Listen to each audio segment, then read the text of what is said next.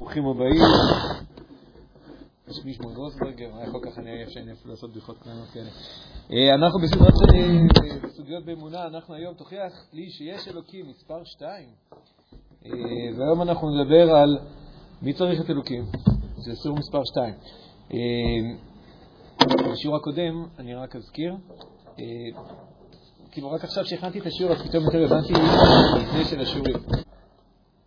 כל הבדיחות האלה. אמ, אז היום אנחנו נדבר על למה. אוקיי, עוד פעם, אני אתן לכם אה, חמישה משפטים. נתחיל מהשלושה הראשונים. למה כן? אחד, בתקופה המודרנית, נסביר מה זה אומר, בתקופה המודרנית הרבה יותר צריך לחשוף את המינים והסיבות למה צריך את אלוקים. שתיים, זה בעיקרון ההבדל שמבדיל בין תפיסת העולם החילונית לעומת החרדית, ובין תפיסת העולם המערבית לבין התפיסה המזרחית. שלוש, מבלי קרבת השם, אנחנו צריכים להסביר עכשיו את הלמה, החיים האנושיים יהיו חסירים את ה... מי שמכיר אותי כבר יודע שאני הולך להגיד שלוש מילים, יראות אותי א', אור קיום והפרחה. אור קיום והפרחה, נפרט את הדברים האלה, מה זה אומר. עוד פעם? אה, רק מולי. אני פעם אני אנסה לסדר את זה קצת יותר, אתה יודע, רק להוציא את זה, זה כבר לקח לי הרבה זמן וכו'. אני אנסה פעם להוציא את זה בצורה יותר מסודרת אה, גם לקהל. עוד פעם, המשפט הראשון, בתקופה המודרנית צריך הרבה יותר לחשוף את המינים והסיבות למה צריך את אלוקים. מה אומר תקופה מודרנית? עכשיו. עכשיו, נכון. מה מאפיין את התקופה המודרנית? רציונלי. יפה, רציונלי. עוד? השכלה. השכלה, מצוין. עוד? ספקות. איך? זה יותר גם קשור ספקות, נכון, כן, נכון. עוד? אז הפוסט-מודרנה זה כבר איזה, זה shockwave כזה, זה שהוא גל כאילו מסוים בתוך, ה, בתוך התקופה המודרנית, נכון? כאילו הפוסט-מודרנה זה... כן, כן, נכון, זה בתוך, זה בתוך הסלט הזה. עוד מאפיינים של התקופה המודרנית? רציונלי, שכלי. הרבה יותר מתעסקים עם המוחשי, בסדר? עם מה שאתה יכול לפגוש, עם הטבעי נקרא לזה, לעומת העל-טבעי. אמ, מתעסקים עם מה שנגלה ולא עם מה שנסתר, מה שאתה יכול אה, בסדר לפגוש, אולי זה דומה להגדרה שאמרתי מקודם, ועוד מאוד מאוד, אולי שם זה מתחיל, מתעסקים באנושי. זאת אומרת, האנושי זה המרכז. מה יש פה, פה, פה, מה יש פה, ועם זה עכשיו להתחיל לחקור, להוציא לפועל, לחקור את העולם, להוציא לפועל את מה שגלוי בעולם, זה התקופה המודרנית. זה גם כולל אולי מוסר אנושי. נכון, נכון, זה כולל גם מוסר אנושי. אני רואה שלאל בוכה, אז זה עצוב מהעין ראשונה. כן. לא הבנתי את הדוגמה האחרונה רק. לא, כאילו, מוסר אנושי, לא יודע, כל דבר. כן, מוסר אנושי, אני מרגיש שזה... מי מחליט, או לפי מה אני מחליט אם משהו בסדר או לא בסדר? לפי מה שזה מדגדג פה בפנים, כאילו. כאילו, אני מבין מה זה בנוי, זה לא סתם כאילו בא לי, לא בא לי. כאילו, יש איזשהו משהו שנמצא שם בפנים, מוסר אנושי, ולפי זה אני קובע מה כן ומה לא. אם נגיד לפני uh, 200 שנה, 300 שנה אחורה, מה, לפי מה קבעו אם משהו בסדר או לא בסדר? לפי קריטריונים כאילו, אה, איך אומרים את זה באקדמיה? טרנסצנדנטליים, כאילו, אה, קריטריונים שמגיעים כאילו מבחוץ. למה נכון, למה לא נכון, למה בסדר או, לא, או מה לא בסדר. הדבר הזה שנקרא מוסר אנושי היה פחות מפותח. אני אומר את זה ככלל, לא מדבר על היהדות, ביהדות זה תמיד היה משהו שונה. אז אנחנו נמצאים בתקופה המודרנית, בסדר? שזה המאפיינים שלה, אנושי, אה, טבעי, הגלוי ורציונלי, מדעי. אפילו השיטה תוכיח, השאלה תוכיח לי שיש אלוקים, היא, מבוס, היא ממש מבוססת אה, סגנון אה, חיים מודרני. ובתקופה הזאת, המודרנית, וואלה, צריך להשקיע זמן ומחשבה ושיעור בפני עצמו, למרות שזה יהיה שיעור קצר. צריך להשקיע ממש בנושא הזה, למה אני צריך את אלוקים? למה צריך להוכיח שצריך את אלוקים? למה? למה?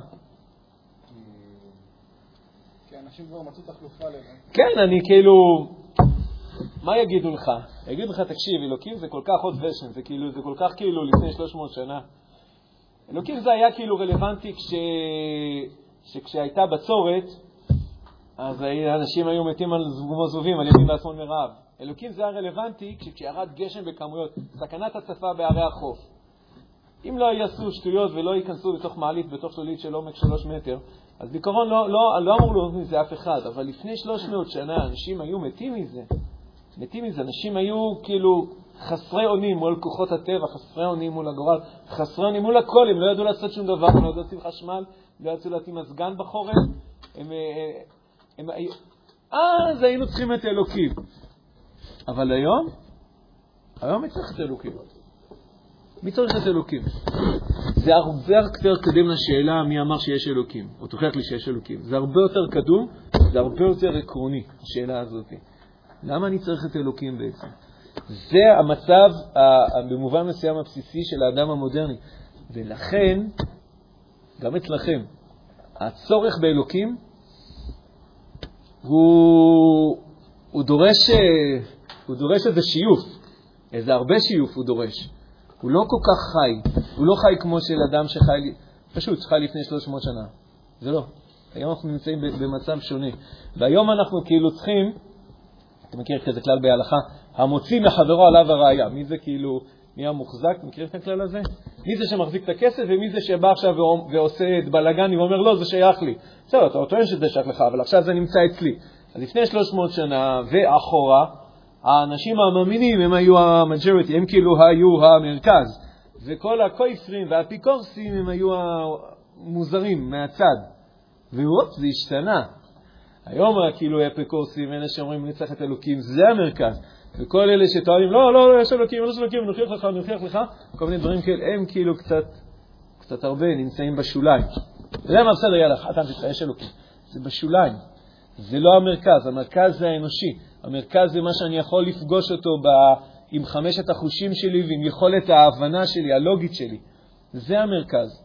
וכל השאר, מי צריך את זה? בהמשך אנחנו נגיד טענה יותר חריפה ממי צריך את זה, אנחנו נגיד, זה מזיק, זה מפריע. ולכן כאילו ממש ראוי להתעלם מהדבר הזה. אגב, ככה נוצרה כפירה. כל מי שחושב שכפירה נוצרה כאילו, כאילו מישהו בא עם רובה כאילו והתחיל לראות באלוקים, זה לא עבד ככה. בסוגריים, לא זוכר כמה פתחתי סוגריים. אני חושב שזה מה שגרד במובן מסוים במגדל בבל. מגדל בבל, נכון, תמיד סיפרו שהם כזה עלו על מגדל והתחילו לראות חצים כאלה כלפי השמיים או משהו כזה? לא לספר לכם גננת? אוף, חבל שסיפרת לכם, הרסתי לכם. כן, השתנו, אבל ככה הגננות אצלנו, יכול להיות שפיטרו אותם מעט. קיצור, ככה כאילו ציימו לי, שזה מה שהם עשו בגלל עבר, רצו להילחם האלוקים, אז הם בנו מגדל גבוה, גבוה, גבוה, גבוה, אז זה לא מה שקרה, זה לא מה שקרה, הם לא היו אידיוטים. אז מה הם עושים? הם עושים את מה שקורה היום. הם בונים מגדל גבוה מאוד, שמכל מקום אתה יכול לראות אותו. זאת אומרת, מכל מקום, כשאתה מרים עיניים לשמיים, מה אתה רואה? מה זה מגדל? מה שאנחנו עשינו. כל מקום אתה מסתכל, אתה רואה את מה שאנחנו עשינו. זה לראות חיצים מהקדוש ברוך הוא. זאת אומרת, לראות חיצים מהקדוש ברוך הוא, זה לא, אתה לא מנסה לפגוע לו בזקן. לראות חיצים מהקדוש ברוך הוא, כאילו, זה לומר, אני צריך אותו. אנחנו לא צריכים אותו. ממש הפסוק של כוחי ועוצם ידי, ולגמרי גם תלוי בשאלה איך מבינים אותו. אבל זה לגמרי הכוחי ועוצם ידי. לגמרי הכוחי ועוצם ידי. ברגע שאדם כל כך מלא אמון וביטחון בעצמו, ביכולות שלו, במה שיש לו, במוסר שלו, במחשבה שלו, בכל מה שהוא מפתח, הנה, תראו, זה מעשה ידי אדם, כן? הבניין הזה, המחשבה הזאת, איך, איך, איך משתמשים במלך, איך עושים בניין, איך ממציאים מזגנים, איך ממציאים אורות, איך, איך בונים את המצלמה הזאת, את השולחן הזה, את הכוסות האלה, את הקפה הזול שאתה יכול להביא אותו מקצה אחד של העולם לקצה השני של העולם. מי היה דברים כאלה לפני 300 שנה? את כל זה אנחנו הבנו בגלל שהתחלנו להשתמש בזה, בגלל שהתחלנו להאמין בזה, ובגלל שבמובן מסוים התחלנו להרחיק את ה... זה, את הקדוש ברוך הוא, את הנסתר, את האל-טבעי, את כל הזה, התחלנו להזיז את זה הצידה. אז אנחנו חיים בתקופה מודרנית. בתקופה מודרנית, וואלה, אתה צריך לעבוד קשה במובן מסוים כדי לחזור ולא להוכיח שיש אלוקים. אמרתי, זה לא, אתם מבינים, להוכיח שיש אלוקים זה לא... וגם אם הייתי מוכיח שיש אלוקים, אני לא יודע אם זה אפשרי, אבל נגיד שגם הייתי מוכיח שיש אלוקים, אז זה לא עושה את זה. בסדר, הוכחת לי, סבור. אז מה אתה רוצה עכשיו שיקרה? שמה? שעכשיו בגלל זה את כל החיים שלי אני אחיה לפי הדבר הזה? ברור שלא. למה שאני אחיה את החיים שלי לפי הדבר הזה? אין בזה צורך.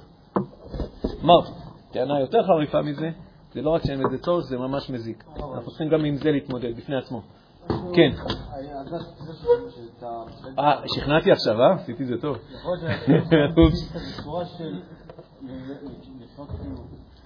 תזכירו לי רק שיש לי פתיחה שאני צריך לספר, כן, סליחה. לפנות אלוקות זה להתנתק ממך בחיים אפשר, אם זה להתנתק מהחיים, ואז אתה בעצם...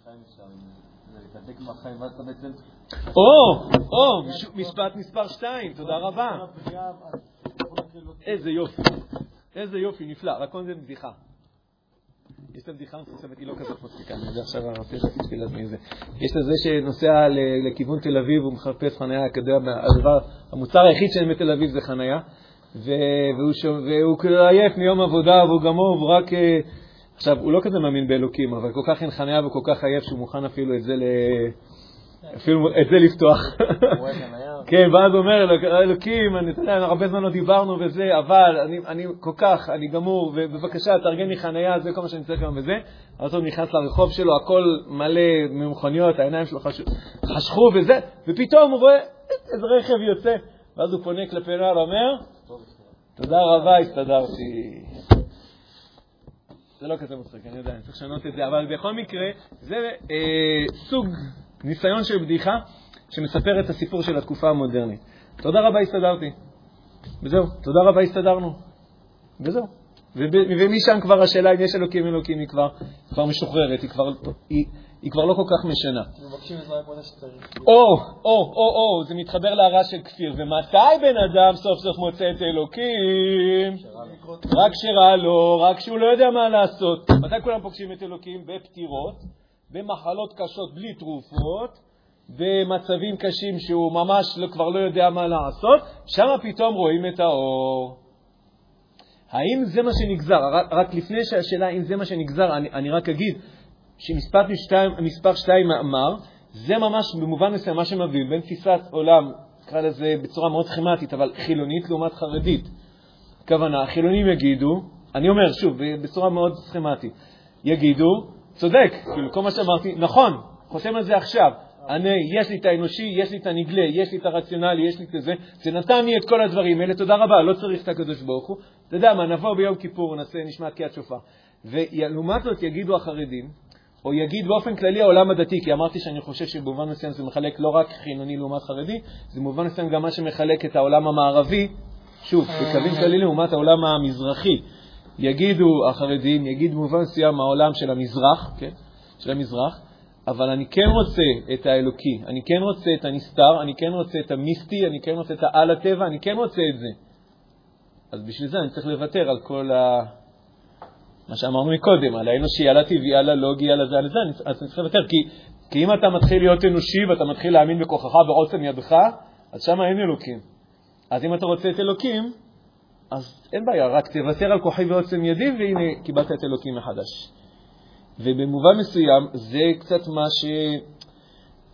רק שתבינו, במובן מסוים, הקבוצה של המקום החרדי, אמרתי, זה מאוד סכמטי מה שאני אומר עכשיו, בסדר? אבל רק בשביל לה- להבין, הסיבה שהם לא מתגייסים, ככלל, זה לא בגלל שיש בעיות כשרות ולא בגלל שיש בנות בצבא, אלא זה בגלל שברגע שאתה מתגייס,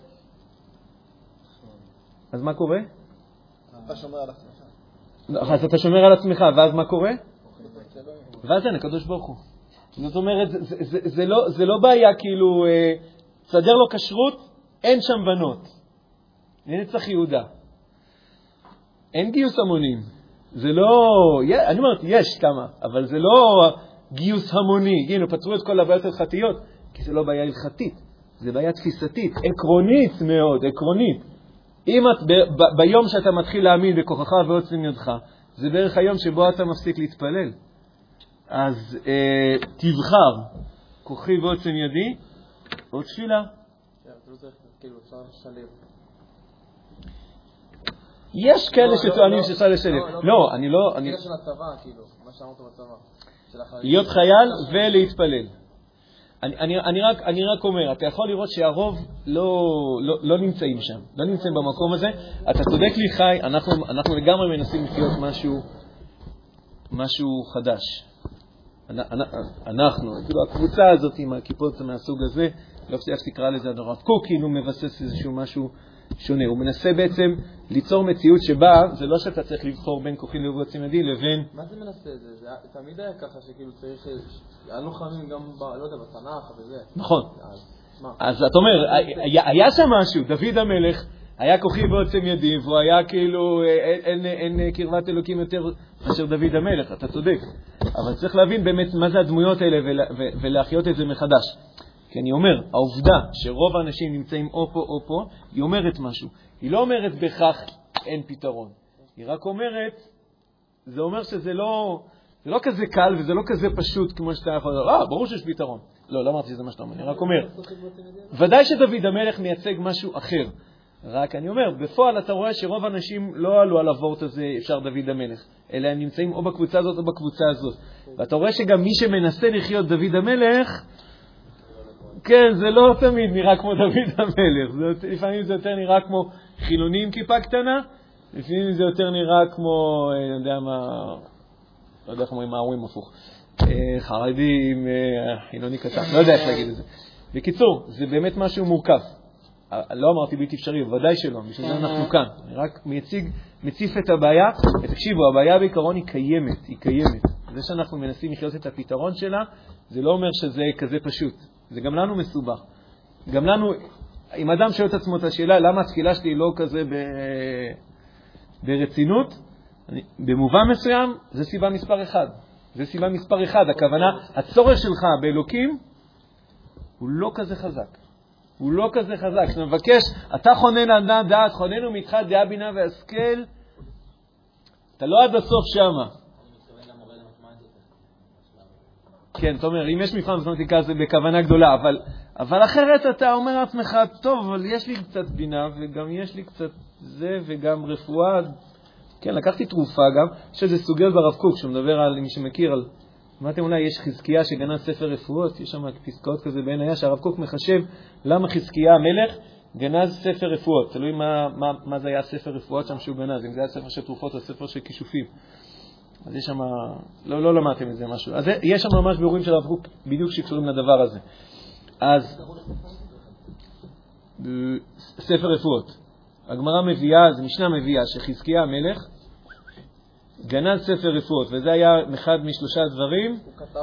כאילו- שהודו לו, כתוב שלושה דברים, שלושה דברים כשהוא עשה, הודו לו, שלושה לא הודו לו, לא זוכר אם זה מהרשימה, נראה לי שזה מהרשימה של הודו לו, הכוונה כאילו חכמים שהיו באותו דור הסכימו שהוא עשה נכון, גנז ספר רפואות. יש כאלה שזה אה, ספר של כשפים, כל מיני כאילו ציצים מזרנב של לטה או משהו, יש, אבל uh, יש כאלה שאומרים שזה היה ספר של רפואות אמיתיות.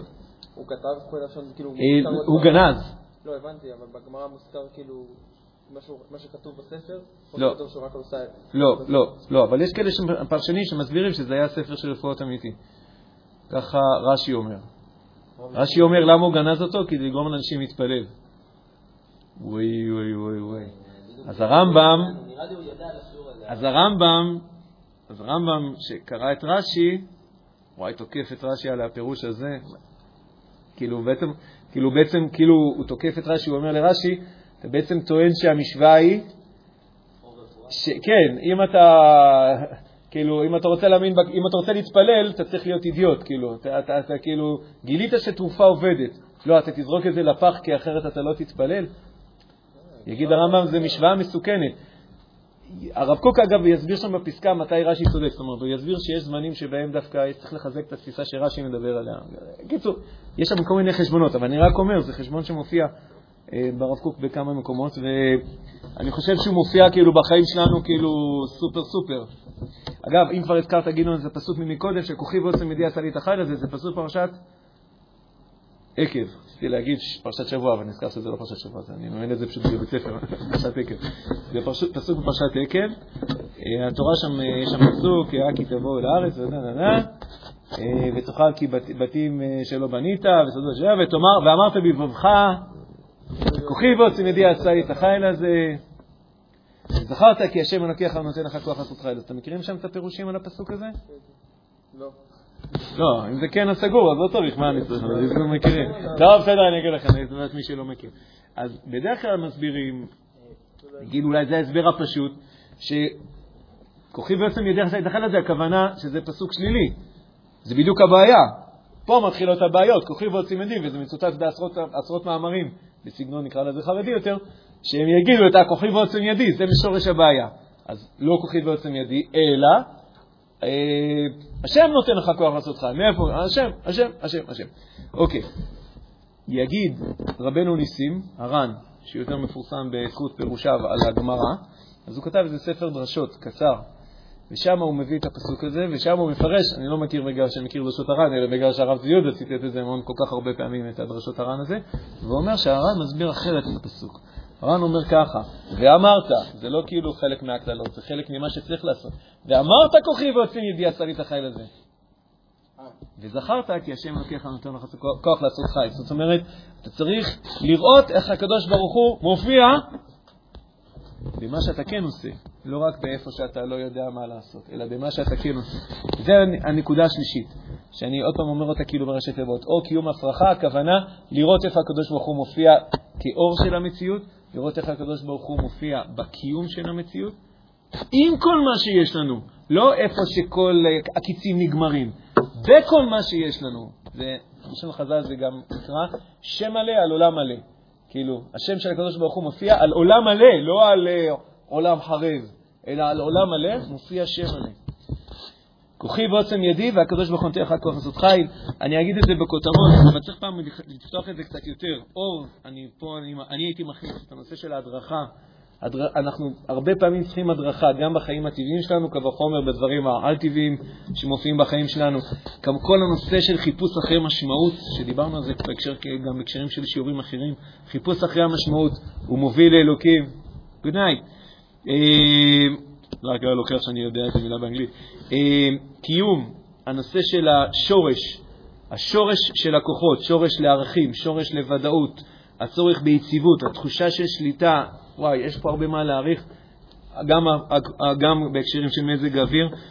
אור קיום הפרחה, זה שלושה מושגים שמופיעים שם באורות התחייה א', שהרב מדבר שם שאנחנו צריכים הרבה להתעסק בדור הזה ביחס של הקדוש ברוך הוא אלינו, במשמעות של מה הקדוש ברוך הוא זה מבחינתנו, כי זה בדיוק מדבר על הרעיון הזה. כי אם, אם אתה לא קולט מה המשמעות של הקדוש ברוך הוא מבחינתך, אז, אז, אז לא צריך אותו. והפרחה, הכוונה הפרחה זה מה מצמיח את המציאות. נכון? אתם מכירים את זה שיש לנו תחושה שאנחנו מאוד מאוד גדולים בתוכנו, אבל אנחנו לא ממש מצליחים עוד לעשות את זה. זו תחושה נכונה. אמרתי, חצי מהסרטים האמריקאים בערך מבוססים על התחושה הזאת, על איזו תחושת גדלות שבסוף מגדלים שהוא לא הולך לכל מיני מקומות. אז התחושה הזאת היא אמיתית ונכונה. באמת יש בנו גדלות. ענקית, מטורפת, אינסופית, מלאכית. אבל להוציא אותה אל הפועל, זה נקרא הפרחה. מה יוציא אותה אל הפועל? קרבת השם תוציא את הדבר הזה אל הפועל, ויש עוד הרבה מה לדבר על זה בכל מיני הקשרים. אור קיום הפרחה, יש הרבה מה לדבר על זה. אז עד כאן זה היה כותרות. בסדר? אני חוזר על שלושת הנקודות. כן, תעשה כאילו כבר הגעת ממקודם. חבל שפספסת, כבר הוכחנו שיש אלוקים, חבל, זו הייתה הוכחה חזקה מאוד, אבל זה רק פעם אחת בחיים זה מצליח, וזהו, כבר עבר, נגמר. אה, אמרתי, בתקופה שלנו, המודרנית, צריך הרבה יותר להסביר למה, אם אני אומר את זה, האלוקי, העל-טבעי, הנסתר, המיסטי, מה התפקיד של המקומות האלה בתוך החיים שלנו? אני אגיד רק שנייה. אחת, שתיים, זה במובן מסוים מה שמבדיל מאוד בין התפיסות, אמרתי, חרדית לעומת חילונית, אה, אה, תפיסת המערב לעומת תפיסת המזרח, הפער הזה שקיים, והנקודה השלישית, זה מה שאנחנו מנסים לחיות יותר ויותר ויותר, וזה עבודה, זה לראות באמת איך הקדוש ברוך הוא מופיע בתוך מה שאנחנו עושים, אור, קיום, הפרחה, שלוש מישורים. אגב, הפריחה של ספרי מדע, אה, מדע בדיוני ככלל, אבל גם הפריחה, לדוגמה, של, אני הייתי זורק של הארי פוטר, שמאוד מאוד הצליח, מאוד מאוד הצליח, זה לדעתי קשור לזה. זה קשור כאילו לצורך של אנשים ב, במיסטי, בניסי, אנשים ממש כאילו, אה, אנשים מאוד אוהבים את המדע, אבל הם צמאים כאילו למשהו שהוא מעבר לזה, צמאים למשהו מעבר לזה. אז הארי פוטר לצורך הנושא זה אינטרטיימנט, זה כאילו בידור, אבל זה, אבל זה יותר מבידור. זה יותר מדי. יש סיבה למה אנשים כל כך צרכו את הדבר הזה, ואנשים כנראה גם צורכים יותר מאשר רק הארי פוטר. אה, אוקיי, עד כאן זה הנקודה למה כן, וצריך יותר להאריך בה. יש לי שמונה דקות. אני רוצה לגעת בנקודה למה לא. למה לא זה במובן הזה שכמו שהזכרתי מקודם, לכאורה יש לאנושות חשבון עם אלוקים. זה נראה שזה שבני אדם הלכו עם האלוקי נסתר, על-טבעי, כל מה שאמרנו מקודם, זה נראה שזה מקור לכל הבעיות שלנו. יגיד במובן מסוים החנוני כלפי החרדי, אתם, לא רק שאתם עתיקים, אתם כאילו, אה, אתם תוקעים את האנושות. אתם תוקעים האנושות, כי אם היינו ממשיכים עם השיטה הזאת שלכם, עם האלוקי, עם, ה, עם הנסתר, עם המיסטי, עם כל הדברים האלה, אז היינו עכשיו חיים בתוך עולם, לא בתוך אה, בניין, היינו גרים באיזה צריף מעץ, אה, מציתים אש עם אבנים ו, ו, ועצים, וכן, ומצלמים עם... אה, לא מצלמים עם שום דבר. היינו נשארים פרימיטיביים ונתונים לחסדי עולם הטבע ואיתניו. זה מה שיגידו כאילו האדם המודרני טוען כלפי אלוקים, כי, כי זה נראה, זה רק ברמת הפיתוח המדעי, שלא לדבר על הרמת הניוון, השיתוק, סלש, הניוון, סלש הממש עיוות, שאתה יכול למצוא הרבה פעמים, דווקא באנשים שהם דתיים, דווקא באנשים שדתיים, זאת אומרת, זה לא גם באנשים דתיים, אלא דווקא באנשים דתיים. ויש מספיק דוגמאות, לצערי, גם אפילו בעולם הדתי כמו שלנו, אבל קל וחומר, קל וחומר בכל הנושא של הכמורה, וכל...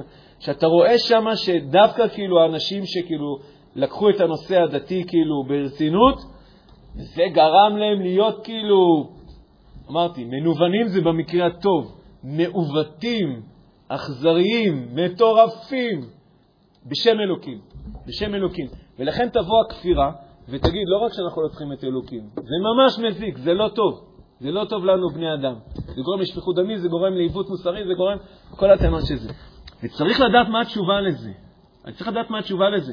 זאת אומרת, התשובה לזה זה לא איזה תשובה כזה שזורקים, לא, זה לא נכון.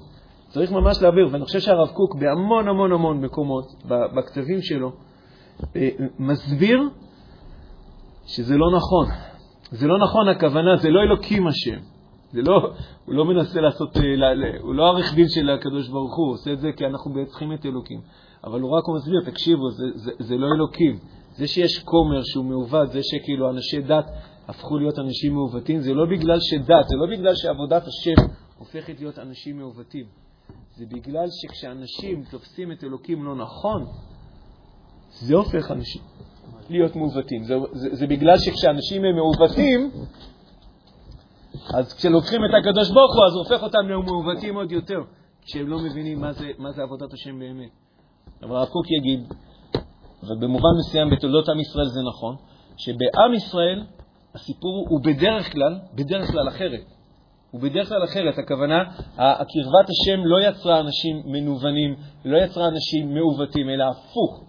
היא בדיוק עשתה את מה שהיא אמורה לעשות, היא יצרה אנשים יותר מוסריים, יותר רציניים, יותר מדעיים, יותר הכול.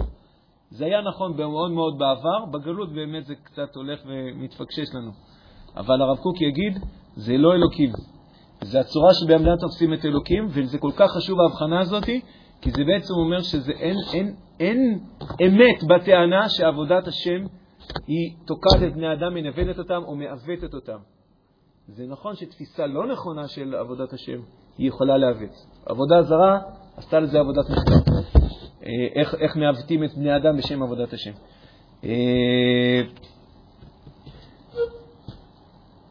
אז שתי משפטים שאני אומר ובזה על זה. הדתות, העיסוק בנסתר, באמת יצרו נזקים, ניוון נזקים.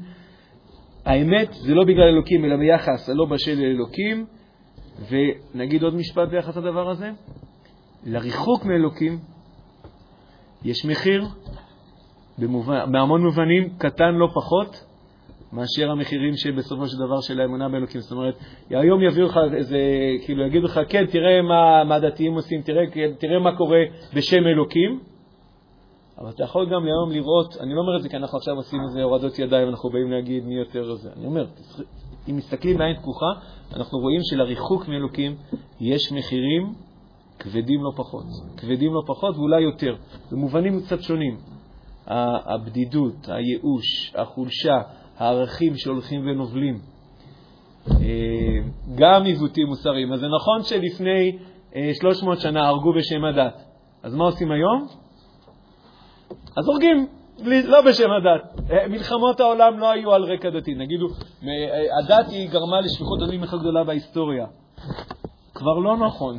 שתי מלחמות עולם הרגו יותר מכל אשר הרגו בכל ההיסטוריה האנושית, והם לא היו בשם הדת.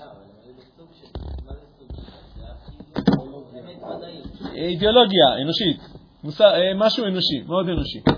אז האשימו, האשימו את הלאומיות, אמרו, אה, זה, הלאומיות היא האויב החדש. בגלל הלאומיות הורגים אנשים. אז אם נתרחק מהלאומיות, זה הפוסט. אם נתרחק מהלאומיות, נתרחק מזה שיש ודאות בערכים, אז כבר לא יותר יש שפיכות דמים. אז יש בעיות אחרות.